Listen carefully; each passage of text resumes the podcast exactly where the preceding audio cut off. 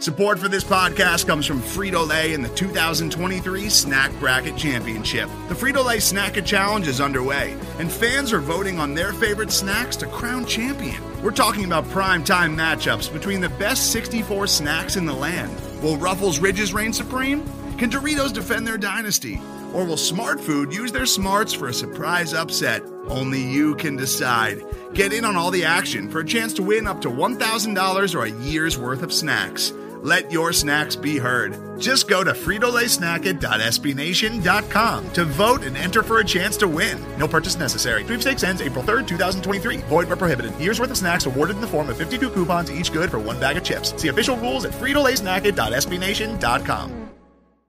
Hello and welcome back to another episode of Vikings Happy Hour. We're here to break down all the roster cuts, the practice squad acquisitions, and the trades that happened over the last couple days for your Minnesota Vikings. So grab a beer and join us for a great show.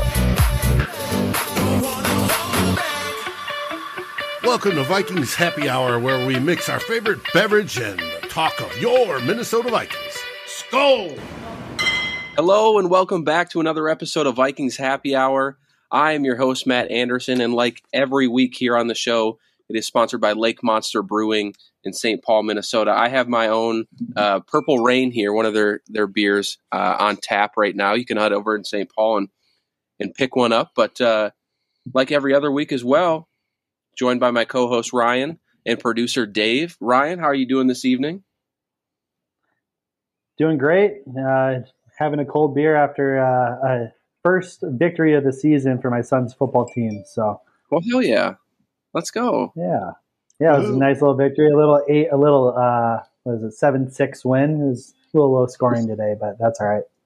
Mike Zimmer would be proud. Hey, nothing wrong with that. Dave, how are you doing tonight? I'm doing good. It's been a crazy, crazy weekend through today. Absolutely busy. Things going wild, tracking everybody in and out, and it's been it's been hellaciously fun. And that's that's good though. Mm-hmm we like the we like you know we sit dormant for so long in the off season that it's it's time to get you know a little little chaotic. And that's exactly what the vikings did um, mm-hmm. yesterday in my opinion. I, I, I think we sat here a week ago and I, i'm probably on record saying like oh this is the like the easiest um, kind of roster decisions they have. Everything i think seems pretty clear cut you know status quo whatever let's roll into it. And I think there were a lot of surprises from us in, in the last couple of days. Uh, and we can start off, I guess, with with the the most recent news here.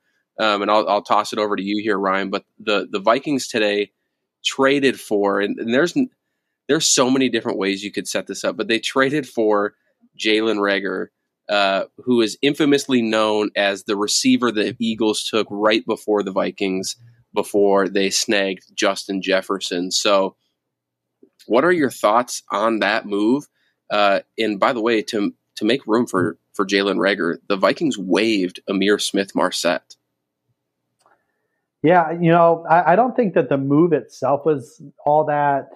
I, I don't know if surprising is the right word. Now, um, I, I, thought that there was chatter about us trying to get out in the market for a more veteran receiver after Bisi Johnson went down. Um, I actually just read something that we actually were in on Denzel Mims. Uh, they, we called the, the Jets on Mims.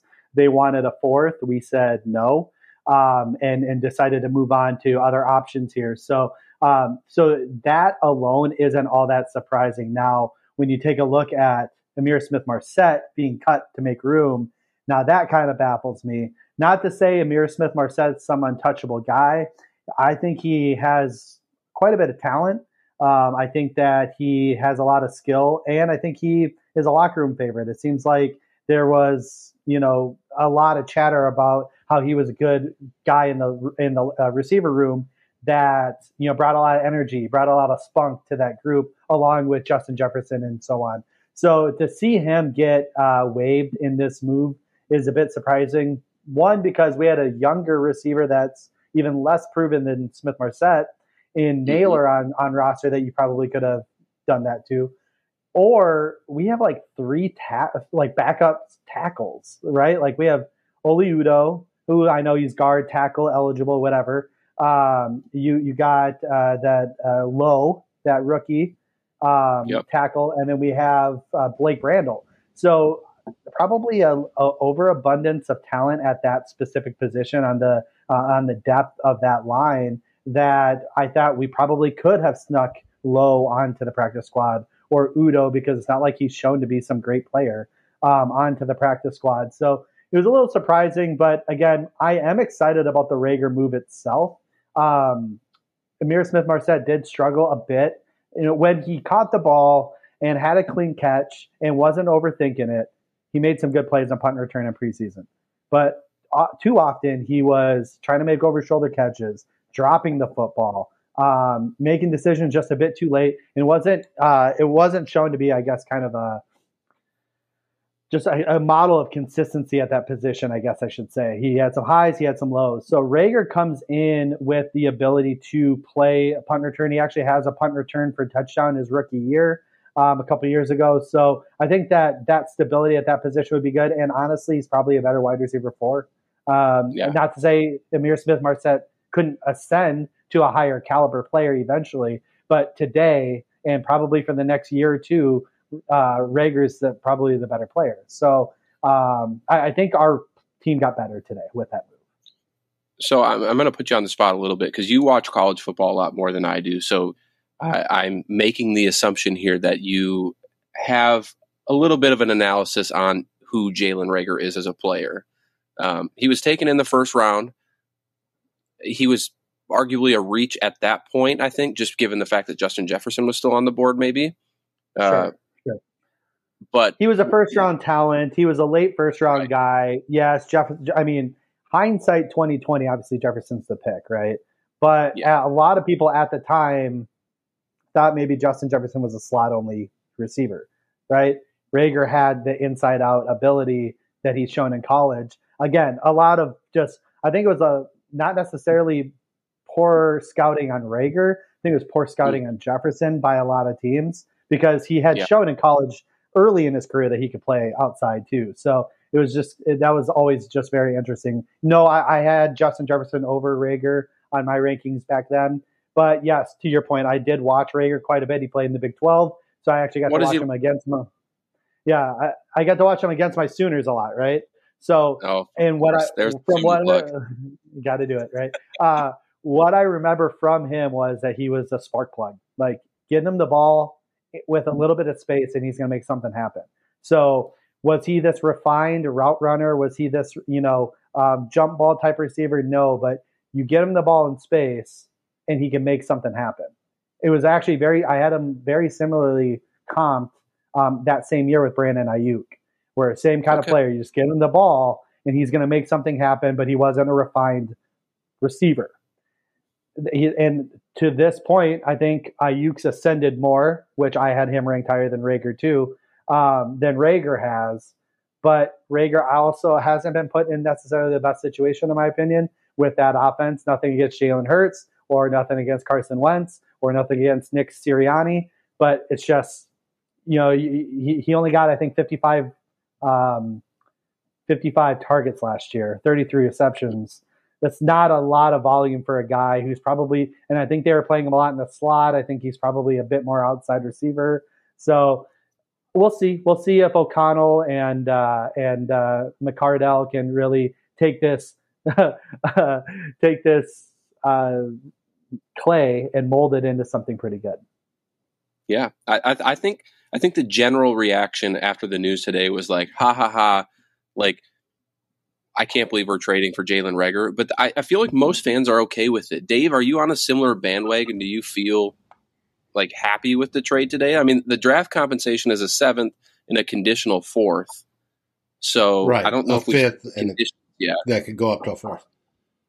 Uh, I have no problem with Reagor.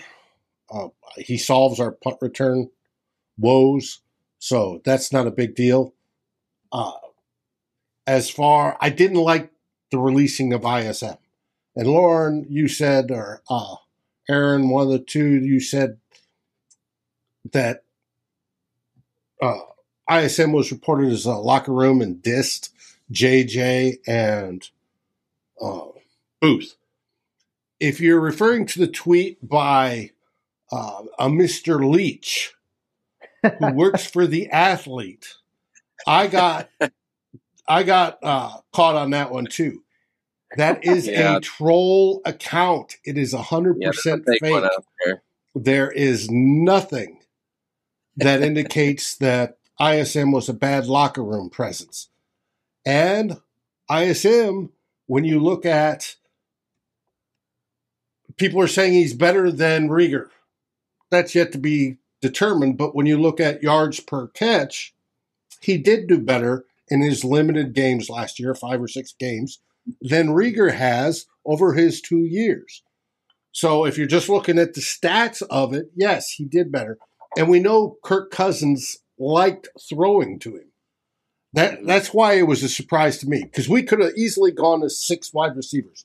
I figured we'd carry six wide receivers, and they would have gotten rid of, as people as Brian so smartly said, Oli Udoh or Vederian Lowe, um, or you could have gone with one of the other rookies that made it, Luiji Vilain, right? Somebody like that could have been easily released and then made the practice squad in his place, and then we would have had six wide receivers, right? Mm-hmm. And if we ever have one of the top two or three go down, then you can platoon in the other guys, right? Whether it be ISM, whether it be Reagor, um, or Nailor, and get them stuff.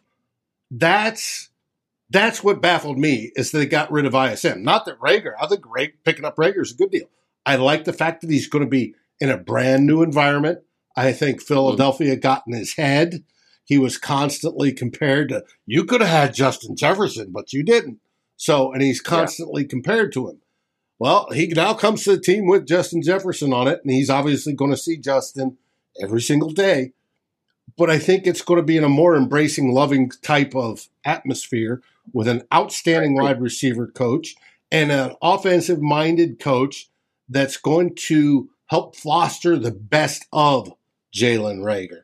And I think yeah. that's a good thing for the Vikings. Yeah, I, and, I, I totally I, agree.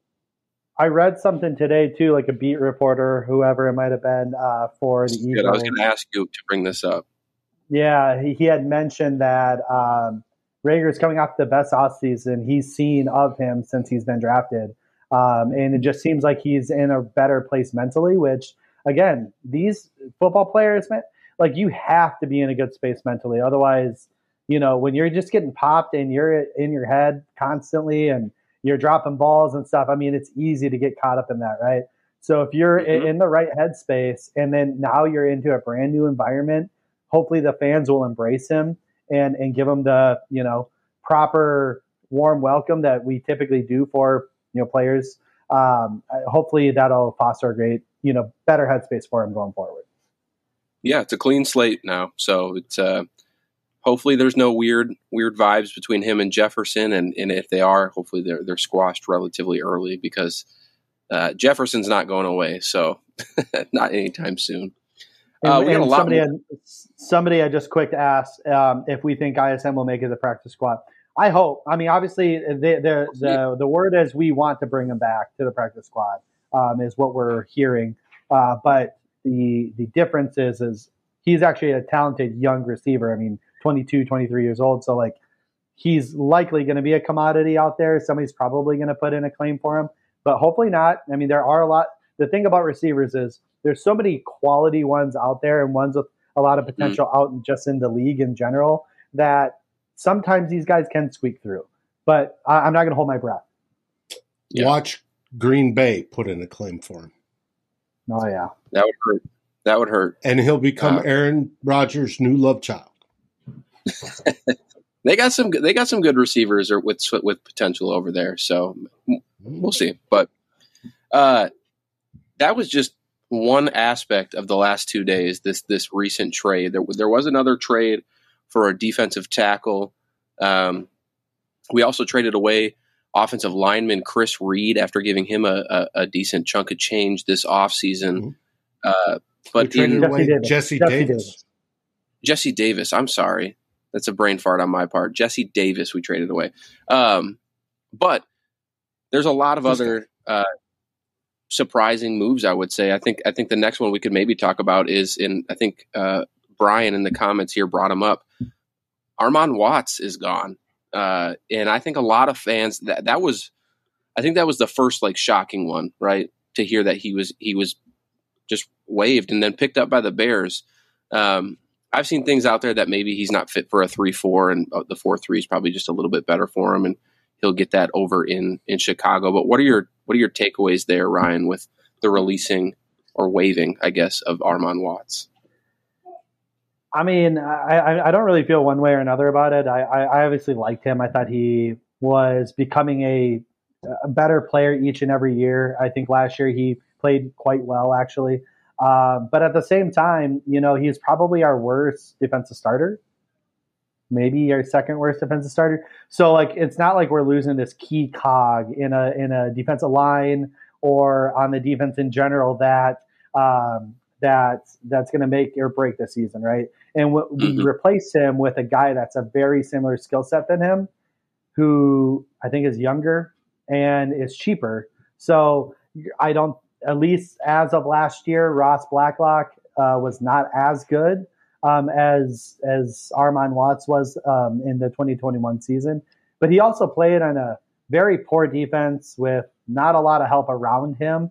Um, he was actually supposed to be the guy on that defensive line.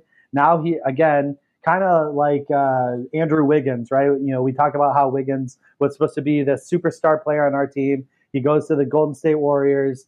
Now he actually is thriving in that three fourth player role, and and mm-hmm. he's playing really really well, right? I hopefully we'll see that out of Ross here, where he was a second round pick out of TCU. He's actually teammates with Jalen Reagor. Um, picked in the second round. I thought he probably even maybe could have went first round, like late late first uh, in that draft. Tons of potential. He's a he's a get off the ball player. He's going to go and penetrate the pocket. He's going to make things happen, make things uncomfortable for that defense. Where he where he struggles is in the run game. So in a 3 4, you can mask that just a bit.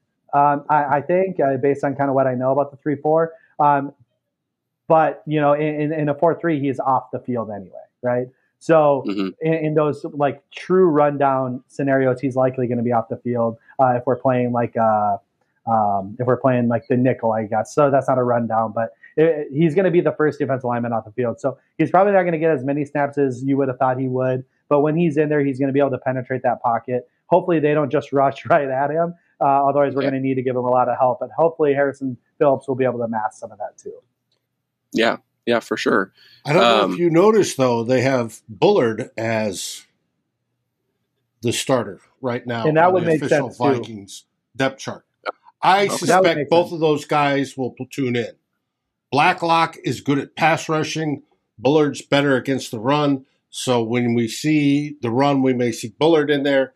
If we get into a pass rushing situation where they want to keep the three, four defense going, they may slide Blacklock in there, at least until he gets up fully up to speed. Yeah, absolutely. And like I said, his, his bread and butter is going to be that pass rush. So hopefully we can get him into some of those passing situations. But th- this team, I think, is going to be a lot of rotations. It's going to be a lot of rotations, both at the cornerback spot and on the defensive line. The only thing you probably won't see rotated a ton are these linebackers. So yeah. Well, speaking of linebackers, I guess I guess that would maybe be another shocking, relatively shocking uh, release is Blake Lynch over there at the linebacker position. I think speaking volumes to the emergence of your guy Brian Asamoah uh, just completely crushing his his his training camp. Um, I think SKOR North crowned him Mr. Mankato of this season. So, yeah, I mean that's that's incredible for me. I and and we'll get to this later in the show, but I think when we start to look at Kwesi and Kevin O'Connell's draft class this year, um, at least through the first four, five picks, like they have appeared to have really knocked it out of the park. And when we sit here at you know August 31st, not even a year later after you know Mike Zimmer and, and Rick Spielman were here, seven of the 11 draft picks that they had in that 2021 class are gone. Like, I think I do. I did. I do think I saw Jan- uh, Janarius Robinson was signed back to the practice squad. So I guess technically you could have six gone, but seven of the eleven are are completely like off this roster, including one Kellen Mond, which we talked about last week on this show. Um, we'd be we'd be kind of surprised if they if they outright cut him, just given the fact that now they have nobody on the practice squad and they're really just trusting Nick Mullens to to back up Kirk Cousins. So I think fans are breathing a sigh of relief to know that Sean Mannion's no longer on the team. Uh, Kellen Mond was truly not who any of us thought he was going to be. Um, he just inconsistent. Um, and that last preseason game was was was was really bad. Um, yeah. Actually, all, all of his preseason games really were were not that fantastic. But uh, what are your takeaways on the quarterback position? I guess it, it's Kirk and Nick Mullens, and no no other quarterbacks as as we do this podcast. Yeah, as of today. Um, yeah, I mean, I here's the thing: is we we had tape on Mond from last year, and I'm sure there's there's content for the coaches to digest through those practices that are in the archives or whatever. And then we have all of this preseason uh, that to evaluate what he was and what we wanted him to be. Um, the coach again, I'm going to trust O'Connell because it, when when Zimmer made these comments and Zimmer made these decisions, there was a slight hesitancy from everyone because Zimmer's a defensive guy. Maybe he's just being a little too rush or you know rough on the kid and and whatnot. But when Kevin O'Connell's throwing in the towel on him, who is a QB guy, like that's it, right. that's how he came up. Um, then you probably know something's up. Now he got picked up by Cleveland. Uh, Kevin Stefanski maybe thinks he can do something with him, uh, and, and can maybe me- being mentored by Deshaun Watson, hopefully only on the field.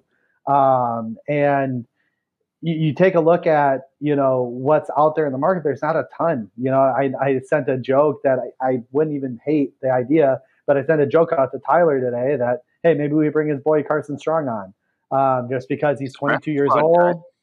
Yeah, he's 22 years old. Throw him on the practice squad. Let him develop and learn, and no harm, no foul. If he doesn't turn out to be anything, who cares? Um, but you know, outside of that, you know, you have Matt Barkley, you have uh, I think both Cooper Rush and uh, Will Grier got signed to the Cowboys practice squad. So, you know, there's just not a lot out there. You know, uh, what's uh, David Blough, Hard Knocks fame. Uh, he, he's out there, I think, available. Maybe you pick him up for that kind of. I kind of like him. I think he brings this kind of hard nosed mentality to the position. You know, a little Matt Stafford light, meaning doesn't have the skill set, but has that mentality of like tough nose uh, kind of mm-hmm. player. So there's not a lot out there, but I'm I'm fully uh, as we said as I said last week, I'm fully on board with um, Nick Mullens. I think that he provides a lot of experience for a backup quarterback. Um, think that he let me rephrase last week. I think I said he's like a top five backup. That's not true. He's probably a top 50 quarterback in the league though. So maybe on the like the just outside the top half of the only of the Miles yeah, uh, top half of the backups. Like I don't think he's in the top half, but like just outside of that. Um, and and there's even some backups in the league that I take over him just because of their youth and their abilities that you know um, that that the potential that they have. But um, yeah, so I, am not mad. And then of, of course Kirkson, Kirk's the Iron Man, right? Like he doesn't get hurt, he doesn't you know falter. He had COVID. Yeah. The only time he's ever missed a game is because of COVID.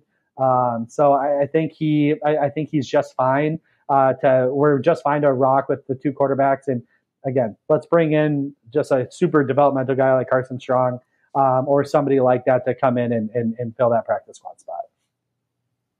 Dave, are you are you happy Kellen Mond and, and Sean Mannion are gone? Very. really, I, I I thought Kellen Mond didn't have the highest he could ever get was possibly a backup and not a good quality backup by what he's demonstrated. Sean Mannion is Sean Mannion. He'll drive you crazy.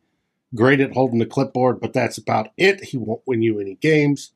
He did get some praise, unless I got spammed by a fake account. But I, I, I thought I, I saw. Well, I, I think KOC uh, praised him, but then cut him like the yeah. next day. So, no, I am. No, I'm quite happy. Now, do I believe that we'll find a third quarterback to throw on the practice squad? Probably. Uh, yeah. Will yeah. we do it soon? Maybe not. They may wait to see how the season starts to play out. Didn't I see Josh Rosen was cut and he's a free agent? Yep. I mean, he's not great, but he's not no I horrible. Mean, yeah. I mean, he's been jumped by so many teams, but again, yeah, like why not, right? I mean, yeah, there's like Tim Boyle who didn't play well for Detroit, AJ McCarron. Mm-hmm. I mean, he's worth a practice squad spot, right? Um, yeah, Josh Rosen. It's Just not a ton out there, though. I was taking a look at this before the show, and I'm like, gosh, there really isn't much out there. And, you know, Ben DiNucci, I don't think he was brought back. Why not bring him in? Um, something like that. But you know, there's just not a lot of not a lot of value out there, which is fine. Uh, it just means that we're gonna have to go back to the well at some point in the draft next year, which yeah. supposedly is supposed to be a better. Actually, it, I, in all honesty, this this year would have been a good uh, draft to go into the well um, in terms of there's a lot of guys that had talent that just fell because they just weren't high end talent, but like premium or a solid backup talent that maybe could go into a starter. I mean, you take a look at some of the other guys uh, that were that were taken third round or later this year. Malik Willis, um, Sam Howell is having a good camp, and and he's going to maybe push for a spot at some point. Um, Kenny Skyler, Pickett may start. Yeah, well, he's first round pick, but yeah, I mean, absolutely, Kenny Pickett's going to be up there. Um, and then and then like Skylar Thompson, which he played at K State. I, I swear, I watched a game and he threw three passes maybe. So he comes out to the NFL and he's throwing dimes. I'm like, who is this guy? Like, I was very surprised when I saw he was doing well for Miami. So, like, they, they, there was some talent out there. Even like Matt Corral might have been something if he didn't get that Lisfranc injury. Um, yeah. And again, all these guys went third round or later. Yeah, Desmond, yeah. Desmond Ridder. I forgot Desmond Ridder. He he might take that spot in Atlanta uh, here by the end of the year.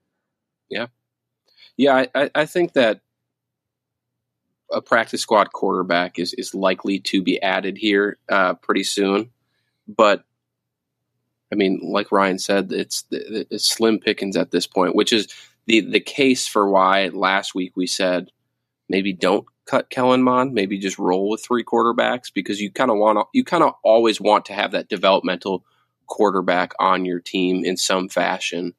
Um, but Kevin O'Connell is the quarterback. I don't want to. I don't want to coin him the cornerback whisperer uh, by any means. I'm kind of getting warm in my basement. My glasses are starting to fog up. Um, but he uh, was Kevin a quarterback, so you expect him to be able to communicate well yes, to his yes. quarterbacks. And I think he can see what he has in those types of players. So uh, for him to move on from Kellen Mond, I, I, think we have nothing. We have we have every reason to trust him at this point until that is uh, taken away from us. So, uh, before we move on to our next topic, I want to just give a huge shout out to the viewers here tonight. Uh, you guys are lighting up the chat. We love it. I've seen some some people from Texas, from Illinois. So uh, here's my shameless plug. I'll, I'll do it at the end of the show too. But if you haven't yet and you're here for the first time, go over to our YouTube channel, click like, click subscribe. You'll get notifications when we go live, which for this show is every Wednesday at 8 p.m. Central. Um, so go do that. Our goal is 4,000 subscribers by the end of the year. Uh, we we went up again last week too, so maybe uh, maybe we can get to 2,000 before the season kicks off on September 11th. I've seen a couple comments in there. Uh, Dave, you just pointed to one, right? John. You? John, Ask who's going to play scout QB during the game during game prep. That's a great question. That's a that's a valid question. I guess at, at this point in time, I'm not going to be too concerned about it. I want to see how the rest of the week kind of plays out because mm-hmm. I, I, don't think the Vikings are quite done yet. Um, I think there was like kind of a second round of cuts today, given all the the new movement. So I think if we can just let this week simmer, um, and and reevaluate in a week, then I think we can go from there. there you go, Aaron. I was just about that. Who Kevin O'Connell could get back there and, and play um, plays scout QB. So and another, Mr. Kirk Cousins put out a good comment there with McSorley because that's right. You know, when we do have to go against an athletic guy, which uh, we played Kyler, for example, this year, uh, which I, wasn't McSorley his backup this year, or like uh, he was on their yeah. team in Arizona. So like he probably even knows the playbook. Like that would be a good person to bring in for those athletic quarterbacks that we do have to play uh, year in and year out. Yeah, yeah, great. Um, another question that's in there, uh, Michael, with a lot of exclamation points here, wants us to address the center issue. Um, we don't have to spend a whole lot of time on it, but I do think it, it's it's worthy of a conversation, right? I think when the inactive list came out for like the second preseason game and Garrett Bradbury was inactive, I think that that told us everything, right? Like this this coaching staff is going to trust Garrett Bradbury to man the middle of that that offensive line um, until they really have no option to, to, pull him, or if Schlottmann somehow like surpasses or him, or Chris Reed, yes, uh, somebody behind Bradbury surpasses him. Uh, but there were some interesting names that got cut still yesterday, and I think Ryan, you are you are one of the people in the climb in the pocket chat mentioning Alec Lindstrom from the Cowboys. I, uh, again, not not somebody I was like excited about. I didn't like him in the draft process. I thought he was actually very similar to Bradbury, to be honest, in terms of you know pretty good run run blocker, but in, in passing situations a little light and got mm-hmm. bullied mm-hmm. around at Boston College. Um, I think it was Boston College. Um, but yeah, I mean, again, another guy that why wouldn't you bring him in to compete um, and, and, see if you can develop him into something more than what he has been. Um, yeah. There's there's not going to be a lot out there. You know, people are clamoring for uh, Tretter. He's retired. He's done. Um, you have you have that Matt Paradis guy. You know, I don't know how much he got left in the tank. I, Carolina went out and and got a different center and let him go. Like they didn't have a great offensive line. It's not like they were one center away from being this great team, right? So that I think says what you need to know about Paradis and maybe at this point in his career. Um, trade market's your best route, but like who's going to give up a premium center? You yep. know, even even if you go get a top end backup, like for example, um, Luke Braun on the show the other week had mentioned the idea of bringing in um, Cushenberry, Lloyd Cushenberry from the Broncos, uh, because Luke Wattenberg from uh, Washington uh, came in as a rookie and I think beat him out. Well, again, yeah, that, that's a good idea, but like I don't know how much better Cushenberry is than Bradbury. Like they're probably yeah. quite similar. So it's like, uh, how much value add is that going to be? Um, he's younger, so you might be able to develop him still. He maybe hasn't hit his peak like Bradbury probably has at this point in his career.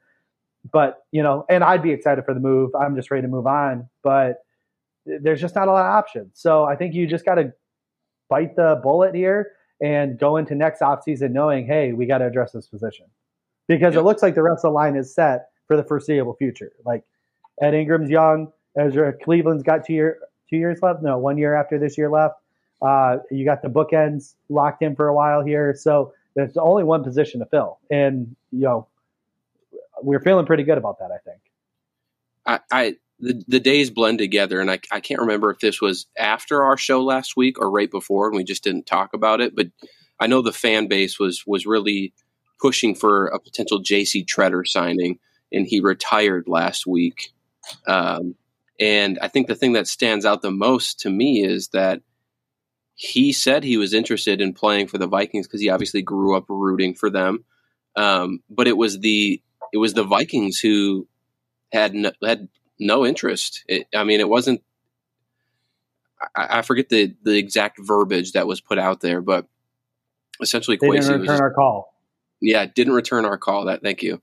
Um, so again, I I think this coaching staff believes in Garrett Bradbury uh, for better or worse, and well, you got to uh, remember, Kwesi was in Cleveland and knew exactly that's the true. status of J.C. Tretter. Yeah, yeah, and we don't. We have no idea how his his his knees are doing uh, from a health perspective. If he could even hold up, and so you, to your point, Dave, yes, exactly. Kwesi might have known, or if he was a union agitator in the locker room, because he is the yep. union president. So, and they may not have wanted that end of him being in the locker room, even if he was healthy, because of yeah. the whole vibe that they're they've generated this offseason. The whole collaboration stuff. They all want that one team thing. You know, you heard Kevin O'Connell yelling at the fans to not take videos and stuff, and especially the press, and threatening those guys. It's all part of that. And he may have Kwesi may have said no just because of that. Maybe, maybe we we won't know. But the the bottom line is Garrett Bradbury is your Week One starting center, and that's about enough of, of, of center talk for me. So, Michael, we we answered your question. Well, I like that they brought Josh Sokol back onto the practice squad. I'd like to see sure. him develop more. Why not? Yeah. So you know, you know what I think we should do. Go for we it. We should hire listener Dan Henneman just to just for the draft to say, hey, go get that center because he's been right about like four different guys over the last three years, including Creed Humphrey and including um, I think he had said Erik McCoy was a good dude. Like he's so, been right over the last few years. So I I'm gonna trust his judgment here.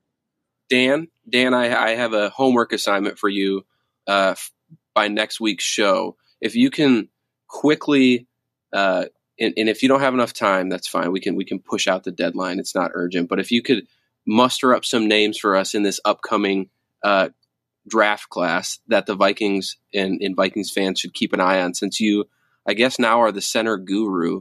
Um, we'll see if we'll see if it comes to fruition. Um, back to roster cuts quick. back for back to roster cuts quick, and then we'll we'll switch to our last uh, topic point here. But any other surprises, any takeaways, Ryan, from from the roster cuts um, yesterday? You know, not not like huge surprises, like you said. It was it was relatively cut and dry. I mean, who we thought was going to be on here. Now, some surprises, I guess, that made the roster. I would say is, uh, and I don't know how to say his last name, Villain, Villan, Luiji. Luiji Vilain. Villain. Um, he he just must have impressed enough during the process during the preseason games to, to forge his spot. I mean, he had guys like Janarius Robinson to beat out, who again was loaded with potential. I don't know if that's ever going to be realized, but we brought him back for practice squad, um, and and uh, McLeod and, and some other guys that were in there and he beat out all these guys that maybe had a little bit more of an, a step on him in the process. Um, and, and I found a, a, interesting quote the other day. Kwity Paye um, had had basically said, "Hey, you got a dog up there. You're lucky to have him. You're going to love what you see." And he came in here and earned a roster spot. So I think that was kind of a surprise, just because it was a little, I guess, off radar. Like if you would have pulled hundred Vikings fans, maybe one being his hmm. mom uh, would have had him on the final 53. Like nobody was going to put him on there. So that was cool to see. Um, yeah, again, like Vederian Lowe, I was kind of surprised, made the uh, just because we already had enough offensive linemen. So this is where I was talking about the ISM or keeping like Trishton Jackson on the team. Um, you know, a, a six receiver in general.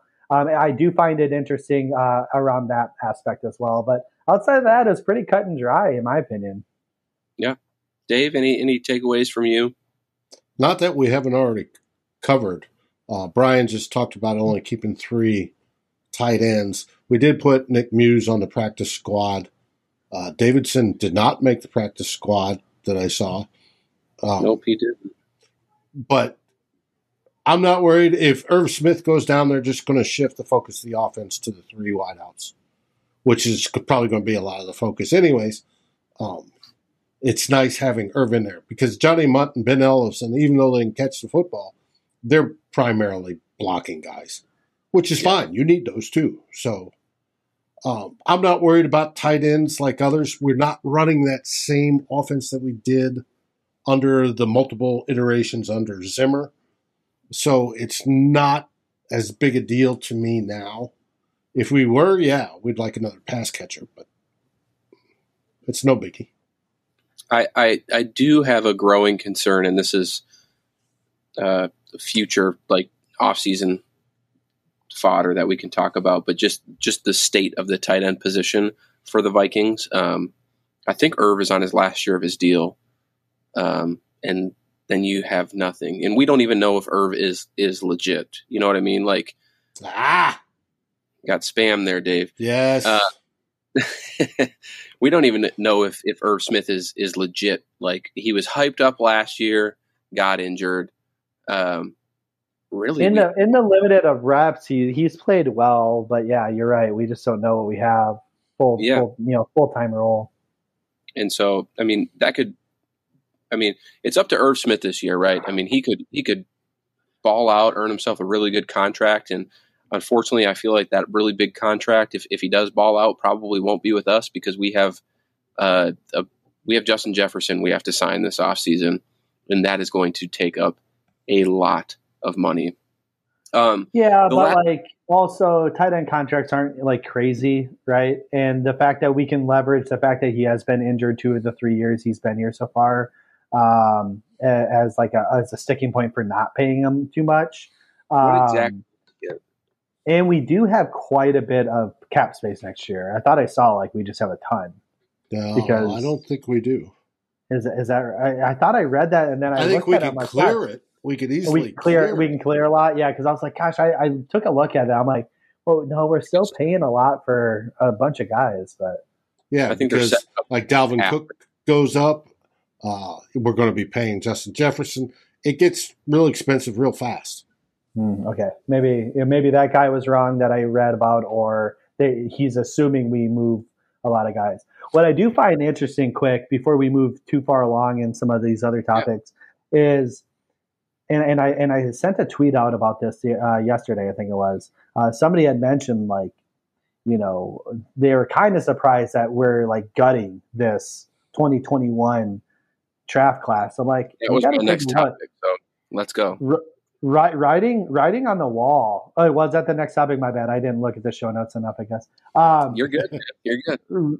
Writing on the wall is what I put out there. Like it, the writing was on the wall for all those guys. Like you take a look at the positions that we drafted this year and what we're doing, what we did to address that, right? So, for example, uh, outside of quarterback, of course, right? And then I'm not going to count first round pick, who is obviously a home run here, but uh, Chazz Surratt, we drafted Asamoah to replace him because we knew he was nothing, right? Um, Wyatt Davis, we drafted Ed and Ingram because we just assumed that Wyatt Davis wasn't the guy, right? Thanks, Aaron, for joining. Appreciate you. We got um, rain coming, Aaron. Um, uh, who else did I? Uh, who else did I mention? There was like one other guy that I mentioned. I'm like, and, and, we and we had to replace all of these. Like we, the writing was on the wall for a lot of these different positions because we just didn't have faith in what they were what they were bringing to the table here. Um, so I, I, think that it, it, really makes a lot of sense as to who was cut and who wasn't. Uh, and I think it also is future state. Like maybe we can move on from an Eric Kendricks now if Asamoah can continue to develop, right? Maybe yeah. we can move on from a Harrison Smith now that if Lewis Cine can develop. Obviously, Patrick Peterson's only a one year deal. Hopefully, Booth and and and um, um, why am I drawing a blank? But Dantzler. Uh, Dantzler. I, I want to say Chancellor. I don't know why. So Cam Dantzler. Um, maybe uh, those two can step up to be the future and we can get rid of another heavier ish contract, right? Like these guys are they drafted strategically to potentially offload some of these massive contracts we're on. Uh, even like Ty Chandler, can he be Ty Chandler and Kenny? Can they carry the load and get and we can dump off of Dalvin Cook? Like these all these guys that we're we're bringing in, you know, they might be able to, future state get us moving towards the um, getting getting us moving towards the future, so we can afford the Justin Jeffersons and maybe the Irv Smiths and whatnot. That is that is like I'm gonna, I'm gonna try and hit my my sound button here, and I don't know if I have the right one, so bear with me. like honestly though, Ryan, that's like a that's a really good take, um, and and I guess shame on me. And I don't know, maybe other people saw it, and I was just oblivious. But you were your the writing was definitely on the wall with these draft picks. I think we get so enamored with just like draft picks that we don't necessarily think about maybe the future implications. We think about the right now. Um, but when you when you list it out how you did, you talk about Harrison Smith. Okay, well, buy Harrison, and it it sucks, and we don't want to say goodbye to Harrison Smith because he is Minnesota Vikings defense, right? He's he's going in the Ring of Honor someday. Um, Eric Kendricks, maybe not Ring of Honor, but still a very special player for the Minnesota Vikings for the past handful of years. But when you when you lay it out like that, it's very easy now for the for the Vikings and Kwesi and Kevin O'Connell to be like Lewis Cine at five and a half million, and just a little bit less than what Harrison's doing on the field versus Harrison Smith, who's an aging vet at 18 million. I, I don't know his exact cap number. Um, same goes for for Kendricks, but then I really liked your last point there of Kene Nwangwu and uh, Ty Chandler potentially supplementing a Dalvin Cook at some time in the future, which I don't think is very far fetched because Kevin O'Connell has really come from places that emphasized like one committee. like a couple different uh, yeah a running back by committee. Um, and so not that Dalvin Cook's not a special guy but and, and this isn't us saying that they're even on the same set right. like they're not even the, not they're not even in a tier below Dalvin. Like they're two three tiers below him. But when you look at the running back position in this offense maybe it's not as important anymore. And yeah not to say Dalvin isn't a generate, well, not generational probably, but like he's not like one of the best running backs in the league. But when you're paying a running back as much as we would have to pay him, and mm-hmm. understanding where this offense is going and what we need out of these positions, maybe because again we're going to have offensive linemen to have to pay for soon. Like Ezra Cleveland's coming up, you know, so like you gotta you, it's got to give somewhere. And again, what we saw from some of these running backs and what you know you can go recycle running backs every four years or three years in the draft, and you're going to get a lot of quality talent in there. I mean, it's kind of funny when you watch like the Niners. They have invested a lot in the uh, running back position, and all those guys suck. Trey Sermon, uh, uh, Tevin Coleman. Uh, they, there's a whole list of, of guys, but all their really top performers are undrafted, undrafted, six round pick, undrafted. It's like maybe you don't need to throw at all these resources at that position. Yeah. So, do you? This, this can be it, it. It's it feeds into the same thing. Obviously, we're we're praising so far, right? We haven't really seen them on the field quite yet, but the the 2022 class. But we we've talked about it this show. Um, how seven of the 11 draft picks from the 21 class are gone. And I, I just, I just want to know your thoughts on that. Uh, because obviously last year went south. We needed those draft picks in a bad way to, to step up and do something. And they whiffed completely. Um, obviously Darrisaw looks to be the saving grace of that draft class, but uh, the rest of them. And, and who do we thank for that? Who do we thank for Darrisaw?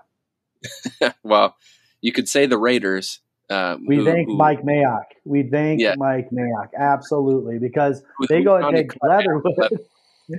yeah, they go and take Leatherwood. I think a player or two ahead of him, and yeah. and they cut him the next year once that regime's out of there. Oh boy, we lucked out just like we lucked out with the Reagor and Jefferson thing. We lucked out with the uh, not getting taken ahead of Leatherwood. Um, otherwise, that because I think from what I heard, which I don't know if it's accurate or not, Teven Jenkins was going to be our guy if if uh, was out, and I don't think he's overly impressing for the Bears right now. So, um, so they I'm glad we're. They did, yeah. So, like, I, I'm I'm definitely glad we got that position. But yeah, outside of that, it was a disaster. Um, it's so frustrating. It's so frustrating because again, like Dan had said, and like I said, you know, we had so much draft capital in the mid rounds. Why didn't you trade up for a center when you knew Bradbury wasn't good? Creed Humphrey was there three picks earlier. Um, and then obviously we take Mond. If the Texans happen to be one player ahead of us, they were going to take Mond and we would be with Davis Mills. And then we would be the ones laughing about this, right? Um, you know, yeah, the, the saving grace here at Darrisaw, saving grace is Cam Bynum. You know, I'll give kudos to, to Rick for – generating a positive um, process, right? You trade back, which was the right move. You got two second, two third round picks out of it, and you still got your guy. That's good process. Obviously, the players themselves didn't work out. Um, and, you know, the back end players, but it's very frustrating. You you had a lot of capital that you just threw away, and you take a look at some of the the players that were picked all around that area, and you're like, well, that guy kind of hit. That guy's a contributor at least. He's not cut um, all the way down. It's it's it's frustrating. But you're gonna have those years. For every year that happens, you have the 2015 season, right? Of draft that hit multiple times, right? So, and hopefully this draft is that because, uh, like you said earlier in the show, Cine looks good, Booth looks good, Ingram looks good, Asamoah looks good, Evans looks good. Yeah. I don't think anyone else is overly impressing, but you know, like that that's pretty good. Yeah, it's it, it's something you can hang your hat on and, and be and be happy about going into uh, to to the to the NFL season here. Uh, any I'm final not take? Patrick Jones love until he earns the love. He, only had a couple of plays last year that weren't impressive. He's looked a lot better this year, but he he didn't really he didn't really perform well last year. So we don't have a lot of information to move off of on him. But Bynum did play well in the limited reps, and obviously Dennis yeah. looked good. I have a lot of faith in Patrick Jones. He looked good in the preseason, he looked good in the offseason, but I'm not going to give him all the praise yet until he earns it. Yeah, I think that's fair. I think that's fair. Uh, any final takeaways uh, for for this episode? Otherwise, we can put a wrap on it. Not really. You know, I saw Bryce and Kent had uh, asked if Adam Thielen will be on the team next year. Um, I think it's going to be mighty hard for him not to be on the team, just given the way his contract's structured. Um, he's going to get a lot of money, unfortunately. Uh, but if we move off, we owe a ton of money. So, like dead, a ton of dead cap. So, um, it'll be a, it'll be pretty frustrating to be able to um, eat that. And again, he's still performing. He's healthier than he's ever been, apparently um, and and hopefully he can transition into maybe a wide receiver three at that point, a very expensive wide receiver three, uh, with KJ hopefully continuing to ascend, and um, and and hopefully we can maybe move on the year after if, if needed. So, or he'll restructure. We'll see. Um, I got a few show notes, and then I'll I'll toss it over here to Dave uh, to to give a preview for what's next, but. Uh, like I mentioned earlier, this show is sponsored by Lake Monster Brewing. It's fall here in Minnesota almost, and the patio season is still still ready to be uh, be in use. So head on over to Lake Monster in St. Paul, Minnesota. Try all these beers they have. I had the Purple Rain tonight. Um, it's almost gone. Uh, actually, I think I still got some in the can, so I'll make sure to finish that up. I also had uh, one of my favorites there last week, the depth charge IPA. I don't think it's on this list here that Dave ha- has up on the screen, but you can ask for it. I updated it today. Depth charge came off and last fathom went on. You got to be kidding me. I'm going to have a conversation with uh, with those guys over there. Um, also, if you're here still, or if you're still listening to the podcast, please, please, please go over, like, subscribe to our Climb in the Pocket YouTube channel we will be here every single Wednesday night throughout the season and into the off season at 8 p.m. Central, along with the other live shows that we have throughout the week. Um, some fun news for next week, the first week of the regular season. Uh, this crew will be live from Lake Monster in St. Paul. So if you are in the local Twin Cities area and you want to come out and check out the live show, please do. Um, we will go live at our same time uh, there will be beer to be had, maybe a giveaway or two if people are there. Um, Some smack talking of Packers fans. I yeah, bring bring on the Packer fans. Let's go. I after next week's show, it's it's full optimism for Matt, right? I mean, not that I haven't been at this point, but we'll bring back uh, some of the segments we had last year, the over unders and, and whatnot. I'll I'll get all that stuff organized, but it's it's bound to be a fun show. So make sure you come back next week uh, for that. Otherwise, I got nothing else for you, Dave. I'll let you let you take it. Uh, what we have rest of the week is Saturday with Darren and I as your two old bloggers. We're going to break down what happened this week. Uh, we'll probably go quicker through it. I do intend to do a dive into uh, Ross Blacklock versus Bullard and what we can expect, and maybe we can look into how Ed Donatell's going to use those guys. So we'll find out. Should be fun. Yeah, it's a great show. If you guys don't, if you haven't checked out Saturday's show, you definitely should. Thank All right. what do we say, guys? Skol Vikings. Skol Vikings. Skol Vikings. Thanks for watching. Like, subscribe, and ring the bell, and rate us on your favorite aggregator. And a special shout out goes to our partners, the Daily Norseman, where the best Vikings content can be found. And to Lake Monster Brewing, home of the best beer in Minnesota. Skol, everybody.